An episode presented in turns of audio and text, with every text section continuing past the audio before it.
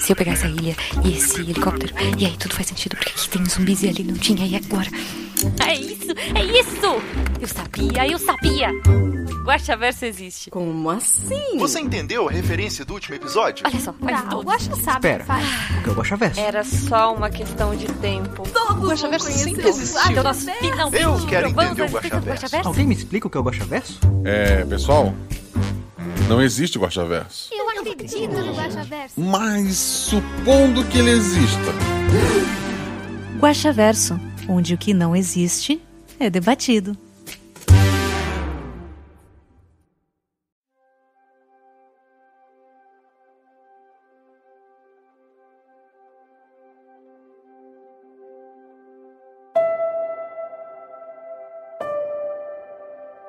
Eu sou Marcelo Guaxinim, narrador, produtor, idealizador, podcaster, e eu espero que alguém vacinado ainda esse ano, no máximo ano que vem, eu não me importaria em me chamar de Marcelo Jacaré, embora já estejam usando o RP Jaca.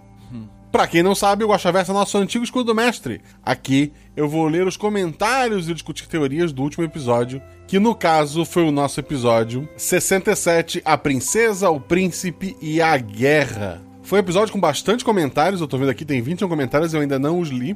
Eu leio sempre junto com vocês para ir respondendo, né? Para ser pego de surpresa. A Shelly reclamou de que antigamente eu dizia onde é que vinham minhas inspirações. Esse episódio surgiu, eu tava jogando Assassin's Creed Valhalla e tem uma quest que é uma menina dizendo que o irmão dela virou um peixe. E daí tem que pescar, pescar X peixes e ela vai embora. Eu achei essa quest tão maravilhosa, por sinal, o Assassin's Creed Valhalla tem muitas quests muito boas. E daí eu, puta, eu quero usar isso numa aventura. E por incrível que pareça, toda a ideia da aventura foi crescendo em torno desta menina. Essa história não seguraria um episódio completo, então eu pensei, ah, ela vai estar em algum lugar. Mas por que alguém tá viajando? Então eu fui trabalhando em cima disso. Um tema que estava muito em alta no Twitter na época era a questão de privilégios, né? Da pessoa nascer ou não com privilégios. E basicamente esse episódio é sobre isso. O príncipe é uma pessoa que cresceu com privilégios. Ele não sabia a gravidade do problema que o reino dele trazia para os outros reinos. É um mundo que eu pretendo revisitar, é um mundo que eu pretendo contar mais histórias ali. Talvez alguma história logo depois do final do episódio passado, talvez alguma história anterior. A gente ainda vai conhecer esses reinos. Antes de ler os comentários de vocês, eu queria dizer e anunciar agora, com muita honra e orgulho, que o RP Guacha tem canecas. Sim! Temos quatro modelos de canecas lá no Mundo Fã. Uma caneca para cada um dos cavaleiros do bicho. Tem a caneca do Pedro, a caneca da Cris, a caneca da Anísia e a caneca do RP Guacha, a caneca de você que tá aqui ouvindo o Guacha Verso, a caneca teórico do Guacha Verso. Tem uma arte incrível. Todas as artes são do Manji. É, é, é um ilustrador maravilhoso, tá o nome dele lá na- quando for ver a caneca. no- eu vou deixar o link aqui no post. Mas é só tu ir em Mundo Fã e procurar por RP Guacha. Tem os quatro modelos de caneca. Se tu comprar as quatro, o frete fica grátis. Se vocês realmente abraçarem a ideia de canecas, futuramente eu quero fazer uma do Corvo, eu quero fazer mais algumas de episódios específicos. Então ma- marca a gente lá no Twitter que ideias de canecas você gostaria de ver. Manda no arroba Marcelo no arroba RPGuacha. E não esqueça de nos seguir. Essas duas arrobas tanto no Twitter quanto no Instagram. Esse podcast e o nosso Realidades Paralelas do Guaxinim regular só existe porque temos padrinhos para pagar os editores. Então se você quer ser nosso padrinho, você pode no PicPay, procurar por RP Guacha, ou no Padrim e assinar. A partir de um real você está ajudando a gente. A partir de 10 reais você faz parte do Telegram, onde você grava vozes, dá sugestões de temas. O plot inicial dessa aventura eu joguei no grupo de padrinhos meses atrás, antes de gravar ela. Volta e meia eu conto o plot das próximas aventuras lá. Peço pros padrinhos dar ideia de nomes pros NPCs. Eles têm um grupo só de spoiler para estar discutindo. Eles têm um grupo onde eles marcam jogos entre eles. Eles têm um grupo onde eles estão sempre conversando, um grupo principal. Tem vários subgrupos, o grupo só das meninas, o grupo do pessoal além do arco-íris, tem o grupo dos idiomas, tem, tem, nossa, muita coisa lá. Então seja nosso padrinho. Mas agora eu vou ler as perguntas e responder com vocês. A Maísa Sigoli re- escreveu: Parabéns, Guaxa, ótimo episódio, a edição tá sensacional e os jogadores foram perfeitos. Lá vão as dúvidas pro Guaxa Verso, spoiler. Esses reinos já apareceram em outro episódio. O que aconteceria se o príncipe aceitasse se casar com a filha do general? Esses reinos não apareceram em nenhum outro episódio, até onde eu sei. Talvez tenham, mas assim, sinceramente de coração, acho que não. Os reinos em si, não, né? O, o mundinho ali, sim, né? Obviamente. O que aconteceria se o príncipe aceitasse casar com a filha? Continuaria igual. O João, que trouxe a mensagem, ele viria dizer que os portões do castelo estavam abertos e que a princesa gostaria de falar com o príncipe. Se novos soldados fossem mandados para lá, esses soldados morreriam. Lembram que quando eles chegaram no salão, a princesa estava sozinha e os guardas mortos perto dela? Ela que matou todos. Ela era perigosa. Na verdade, ela continua perigosa. Ela tá viva.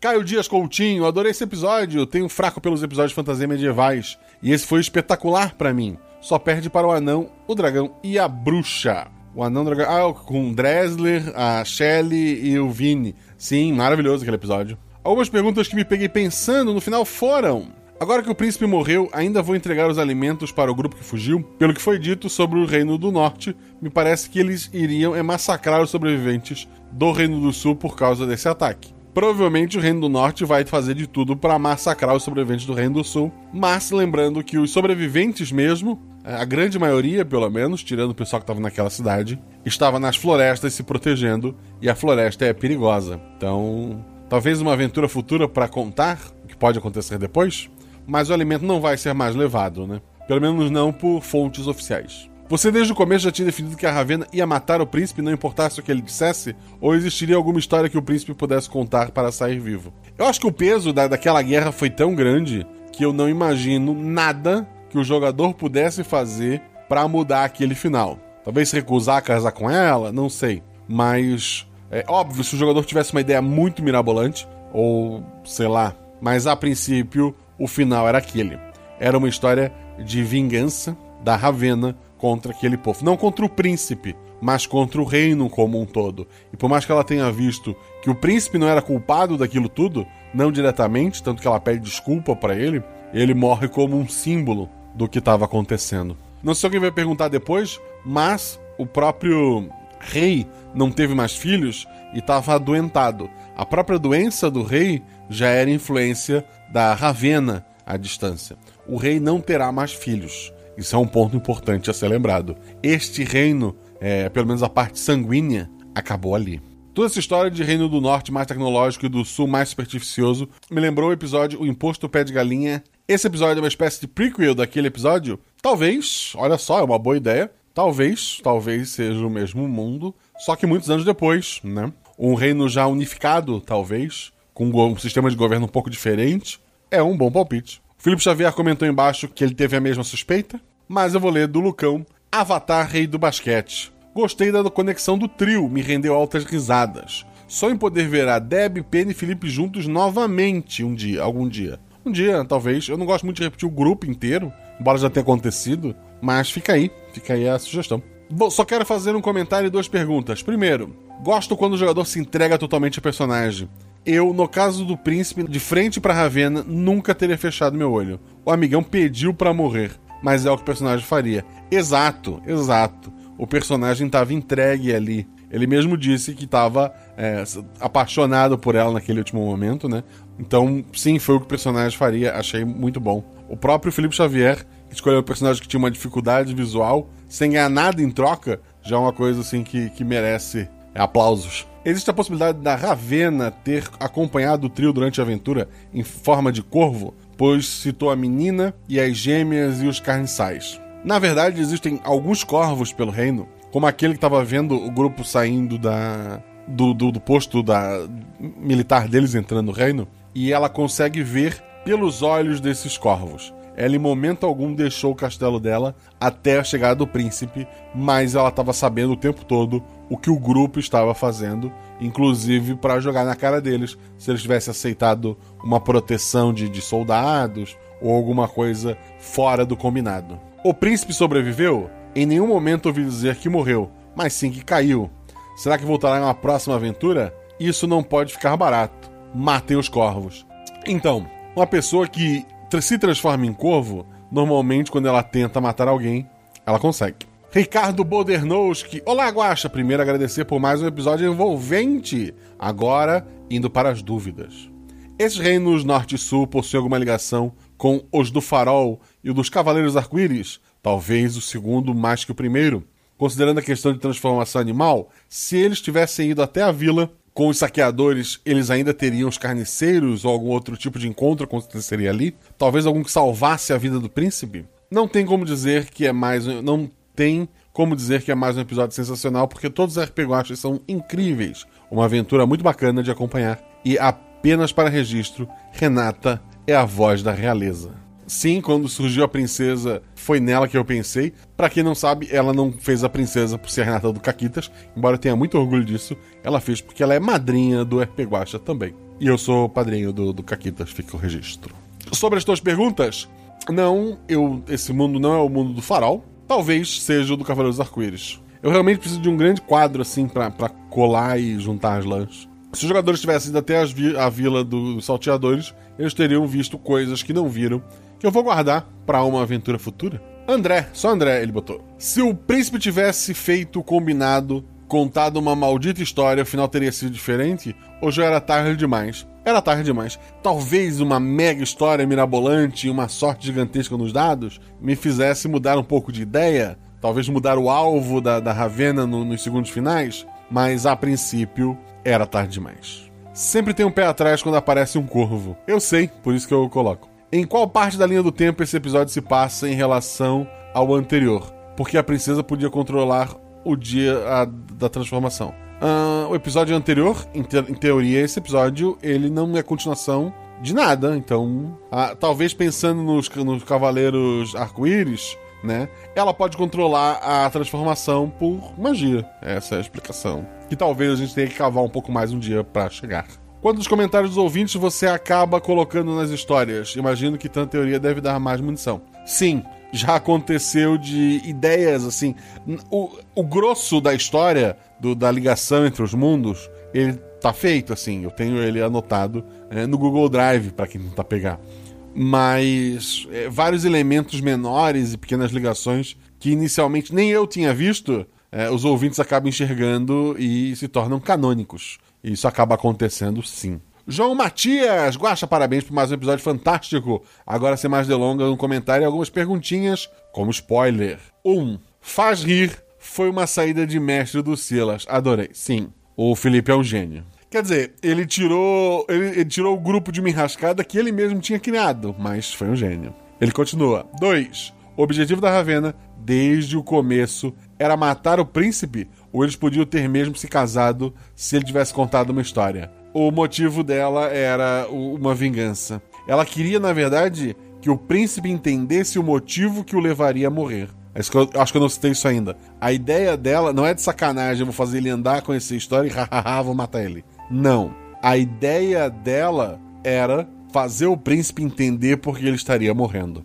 O rei já estava é, com problemas de saúde desde que a guerra começou, porque o rei estava sendo influenciado pela Ravena. O príncipe provavelmente até aquele ponto estava imune, porque, sei lá, era, era. Mesmo nascendo naquele mundo e não sabendo dos problemas, ele era, na medida do possível, puro, ou alguém ah, inocente ainda da, da guerra. Então, por algum motivo, ela não queria ou não podia atingi-lo. Mas ela queria que ele soubesse o porquê das coisas iriam acontecer. Então, quando o príncipe fecha os olhos, ele. No fundo, ele sabia o que estava por vir. O que o grupo teria encontrado caso tivesse seguido os guardas até a vila uma vila na floresta, talvez algumas criaturas estranhas, mas essa vila talvez volte um dia. Vitor Hugo Alexandre, Guaxa, parabéns pelo episódio. Tenho umas perguntas. Vamos lá. Quem iniciou a guerra? Não ficou muito claro para mim se foi o norte. Caso tenha sido o norte, qual foi o motivo do ataque? Guerras contra os costumes ou apenas mais uma guerra de expansão? Caso fosse o sul, qual foi o motivo deles? A guerra começou pelo norte eu falo no começo, não ficou bem claro, mas eu falo no começo. O norte é um país de inverno. O norte precisa produzir metade do tempo para estocar comida, né? E passa o inverno rigoroso. O norte é muito rico em ferro, em minérios para fazer armas, mas a parte de produção de comida deles é deficitária. Então a expansão para os outros reinos, principalmente, foi comida e recursos cada vez mais. O sul começou com o mesmo motivo, porque o, sul, em teoria, seria o território que mais produz é, alimentos. Óbvio, Quando eles começaram a perder muitos soldados no meio da floresta, o- os soldados acabaram salgando alguns lugares com terra, acabaram fazendo algumas coisas que, no fim, é, é- é desnecessário, tipo envenenar um rio, salgar a terra. A ideia que eu quis passar ali é que por mais que a guerra tinha um motivo, entre aspas, né, que seria o recurso da terra inicialmente, ela chega a um ponto que ela fica irracional e que as pessoas só querem o motivo da guerra não importa mais, importa vencer a guerra. A segunda pergunta dele foi 2. Já pensou em alguma nova aventura nesse universo? Uma aventura mostrando o lado sul recebendo a retaliação do norte pela morte do príncipe? Onde os jogadores são sobreviventes dessa guerra? Seria interessante, não? Sim, seria interessante. Sim, é uma ideia. Glauco Pereira. Saudações, Guaxa. De mais nada, gostaria de parabenizá-lo e agradecer por esse podcast delicioso que é o RP Guaxa. A contribuição que você traz para o mundo do RPG é imensa e isso muito me alegra. Fico impressionado com o tanto de histórias fantásticas que você consegue criar. Em relação a esse episódio, puxa, como foi gostoso de ouvir. As tramóias dos aldeões para conseguirem seu sustento foram o ponto alto da aventura. Os personagens também foram muito divertidos, mas certamente o que mais nos intrigou a todos foi o desfecho. Então vamos às perguntas. Muito obrigado pelos elogios, cara. É, elogios assim nos motivam a continuar cada vez mais. Então vamos às tuas perguntas. A primeira pergunta foi: O que foi determinante para o trágico fim do Faz Rir? As piadas ruins? Não contar uma boa história para a princesa? Ou foi o fato dele mencionar que gostaria de alvejá-la com uma flecha? E isso me leva à segunda pergunta. O corvo que observava os personagens durante a travessia de Sumar era a suposta princesa? O que me leva à terceira pergunta.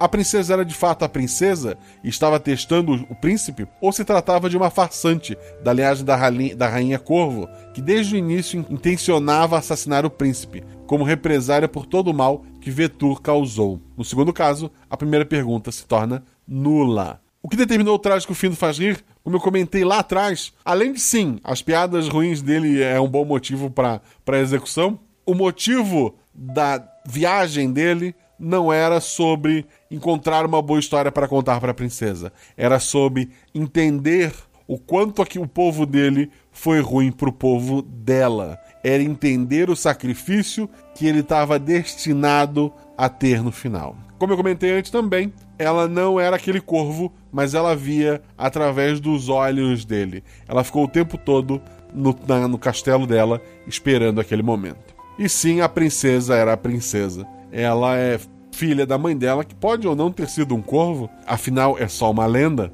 É, ela pode muito bem ser só uma mulher que tenha controle dessa transformação, mas ela era realmente a princesa. Ele botou aqui um PS, saudade Shelley. A Shelley, final do ano passado, passou por um pequeno procedimento cirúrgico. Ela parou de gravar até o, RPG Next por um tempo, lá o Storm King Thunder. Mas agora ela tá de volta, já falou que tá pronta. Então, em breve, não tão breve porque eu gravo os episódios com bastante antecedência, né? Eu tenho os próximos já gravados, mas logo ela volta. Jorge Marcos Santos Silva. Episódio maravilhoso, adorei as referências. Você realmente tem uma apreciação por corvos, hein? Tá, tenho. Spoilers!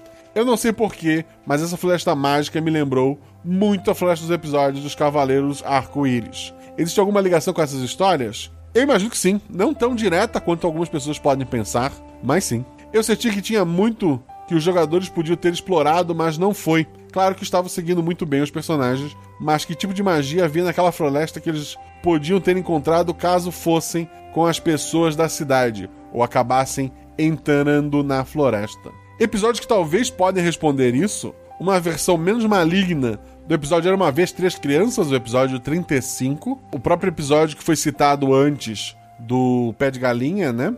Então, a floresta era mágica e possuía criaturas mágicas. O próprio episódio Cavaleiros do Arco-Íris também pode dar um pouco de ideia. Não era como aquela, mas é, existia. Essa história me faz muito pensar naquela ideia de o progresso e a ganância suprir aos poucos a magia, passando por cima de tudo sem parar para notar a riqueza natural que pode haver. Havia algo assim de fato na história ou foi mais a minha interpretação? Sim, a, a ideia mesmo é, de um norte mais belicoso e de um sul mais ligado à terra, ela vem disso. Acho que a tua interpretação está correta. Por último, os eventos que ocorreram parecem feitos para sensibilizar o príncipe e fazê-lo entender o que seu tão querido reino vizinho vinha fazendo aquelas pessoas inocentes. mas não parece ter surtido muito efeito. Se for o caso, se por acaso o príncipe tivesse se mostrado mais sensibilizado e mais aberto a mudanças de comportamento de seu reino, como a maior partilha, menos ganância ou mais empatia, a atitude da Ravena seria diferente no final? Então, como eu citei antes, tu, tu falou muito bem ali, os eventos ocorreram para sensibilizar o príncipe, mas não era para fazê-lo mudar, era para fazê-lo entender o que ia acontecer com ele no final. Adorei muita história que para mim soou como uma provocação política muito boa e aprendi a não esquecer de comentar aqui, pois esqueci no episódio anterior e agora fica só a dúvida. Grato por alegrar nossas quintas, Guaxa, um forte abraço. Outro forte abraço, meu amigo, que bom que você gostou. André Trapani, finalmente acabei a maratona. Fico feliz e triste. Feliz porque agora posso entrar no grupo de spoiler dos padrinhos. Triste porque agora tenho que esperar para ouvir novos episódios. Mas vou poder retornar à maratona de outros podcasts que você me fez parar. Ah, que bom, que fico feliz que você tenha. Você pode refazer a maratona do, dos episódios e ver ligações que tu não viu antes. Mas sim, dê atenção pros, pros podcasts que você deixou de lado. Só não esqueça do seu amigo Ash. Pelo que li nos outros comentários, minhas dúvidas do episódio já foram abordadas, mas tem uma dúvida de bastidores que apareceu para mim no Guaxaverso do episódio de Natal. A Nick é inspirada em um pequeno guaxa, talvez com algum toque de Malu junto, que fica brincando de imaginar mundos e como sua mente incrível quase que dava vida a eles. Se for isso, esses muitos mundos estão virando realidade agora na forma desse incrível projeto? Eu nunca pensei nisso, mas talvez ela tem influência, sim, é, na, na, minha filha, a personagem em si, né? E a minha filha, como sendo uma parte de mim, é, acaba, obviamente, que esse personagem tem um pouco de mim também. O André ainda complementou com outro comentário ali, ele botou mais uma coisa, Guacha. Que negócio é esse que você tá falando? Que um episódio tem conexão com o outro, que os mundos se chocam, etc. Você não sabe que o Guacha Verso não existe? Então, muita gente não notou. Existe o arroba Marcelo Guaxinim no Twitter e no Instagram e o arroba rpguacha no Twitter e no Instagram.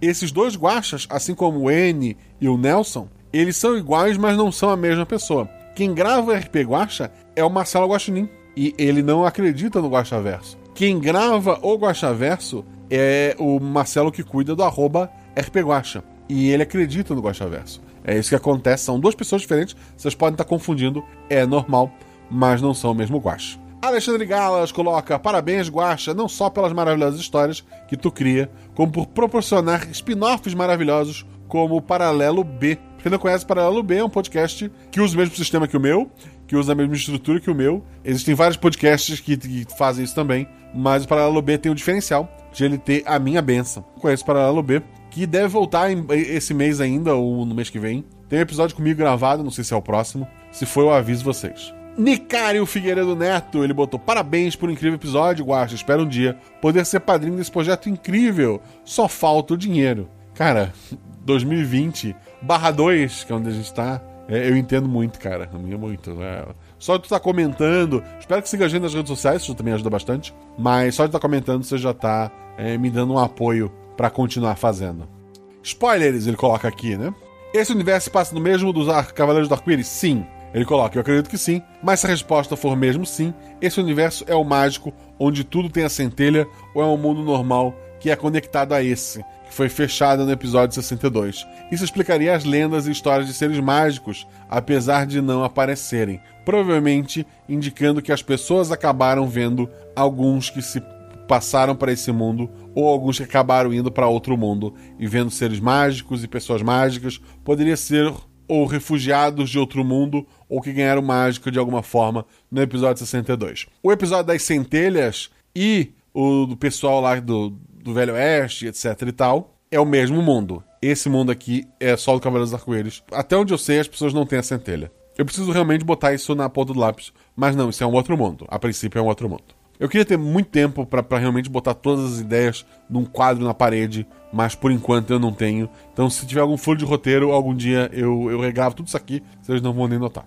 Já foi dito anteriormente que se uma das criaturas de antes do Big Bang devorassem demais a energia um universo, ele poderia ser destruído ou colapsado. Por acaso existe algum universo ou em algum episódio que isso ocorreu? Pode ser meio loucura, mas eu acredito que os episódios A Sombra de Tulu Azul e Reflexo de Tulu Azul se passam no mesmo universo do episódio Billy Jean. Mas nesse universo entrou em colapso por causa da criatura que devorava a energia dele. Isso poderia vir a acontecer com algum outro universo se essa criatura realmente tiver conseguido esse universo para onde ele iria. Se alguma criatura acontecer de explodir, ele destruiria não só o seu universo, mas as realidades paralelas. Fica o registro disso. Este evento nunca aconteceu novamente, só lá no Big Bang inicial, e até o momento é o único caso mesmo. Tô desistindo! A piada ruim foi ruim mesmo. E eu chorei de rir com o embaraço e a tentativa de fazer o povo começar a rir. Princesa Corvo, onde foi que eu vi isso antes? Se o príncipe tivesse recusado a casar com a princesa, ou feito uma contraproposta de tornar o reino uma grande república, o final do príncipe seria diferente? Como eu citei antes, não.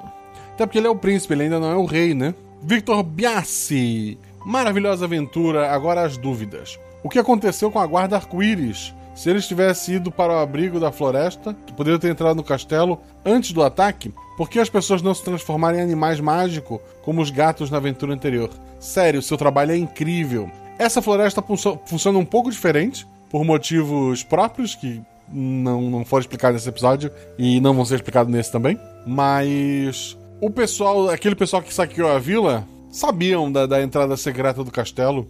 Eu não imaginei que os jogadores fossem juntos, mas caso eles fossem, talvez poderiam ter feito uma abordagem diferente, embora eu acho que o final, como eu comentei antes, não teria mudado como um todo. Próximo comentário é do Guilherme Vigneron de Oliveira. Spoiler! De todos os episódios, esse foi o mais chocante. Eu esperava até certo ponto um final feliz, mas mesmo assim um episódio muito bom. Parabéns pelo fantástico trabalho, Guaxa. Muito obrigado! Eu, eu fico feliz que tenha te surpreendido. E é, essa é a meta de, da maioria dos episódios. Pelo menos no final, dá aquele gostinho de. Oh. Bruno Suzin Saito. Adorei o episódio e gostei ainda mais do final. Guaxa e suas ideias.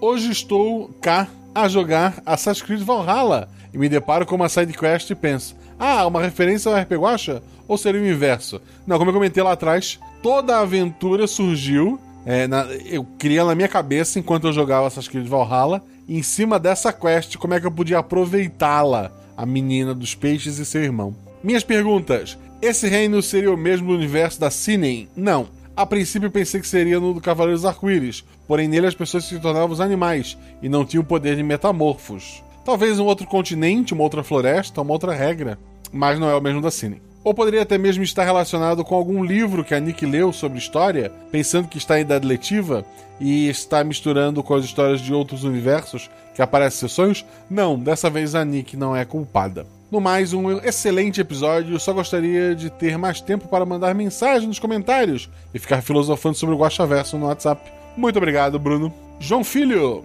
sensacional esse episódio. Eu tava prevendo esse final desde quando ele entrou na carroça e começou a contar histórias. O jogador também.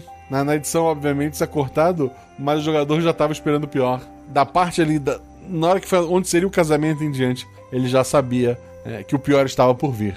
Ananta comentou: Sempre adoro esses com tema mais medieval antigo ou qualquer coisa numa época que ainda não inventaram pólvora ou lasers parece que fica mais fácil de colocar dificuldades, já que, mesmo se for um rei com muitos exércitos, ainda vai ter problema contra uma muralha, por exemplo. Spoiler!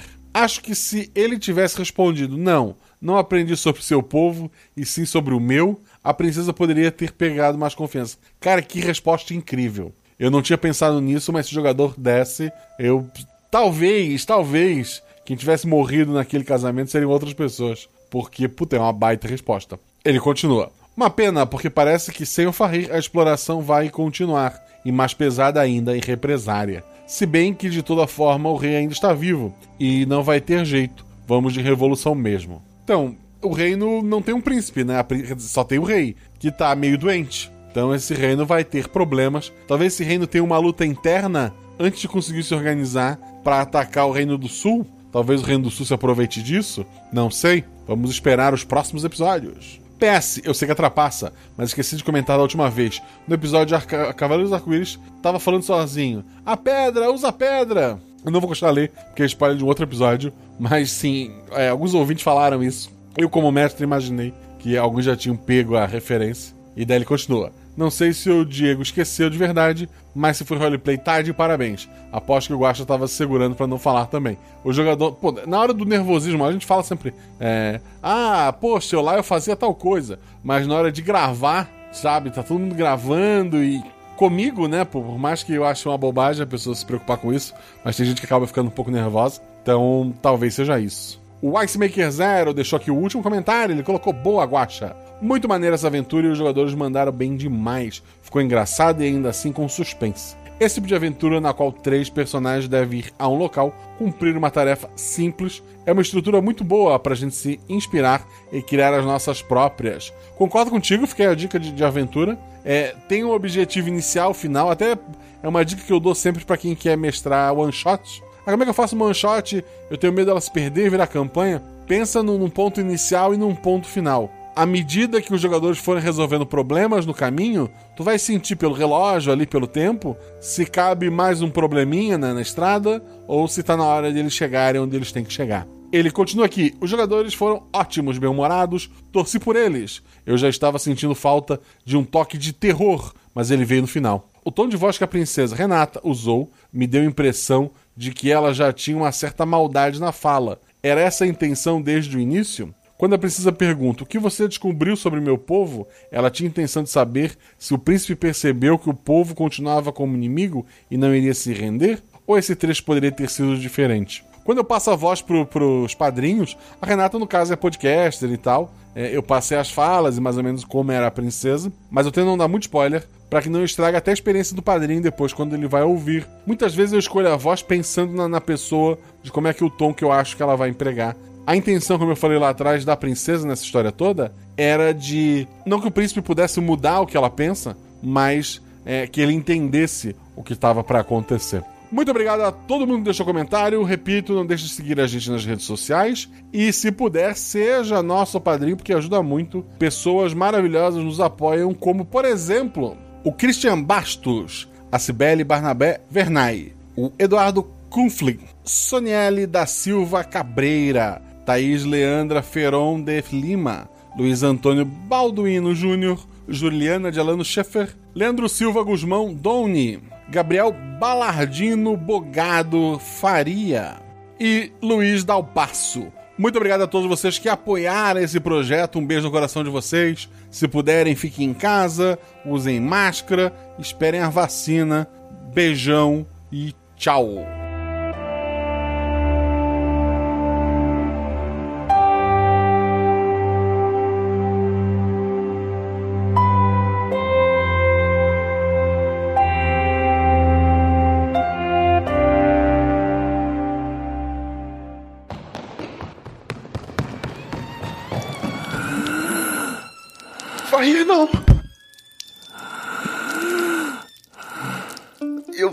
Tô pressionando o ferimento pra estancar o sangramento o máximo que eu puder. Um dado. Cinco no dado. É, tu não vai salvar ele, mas o Farir pode fazer uma última frase. Desculpa, senhor, eu. Silas, eu confiei.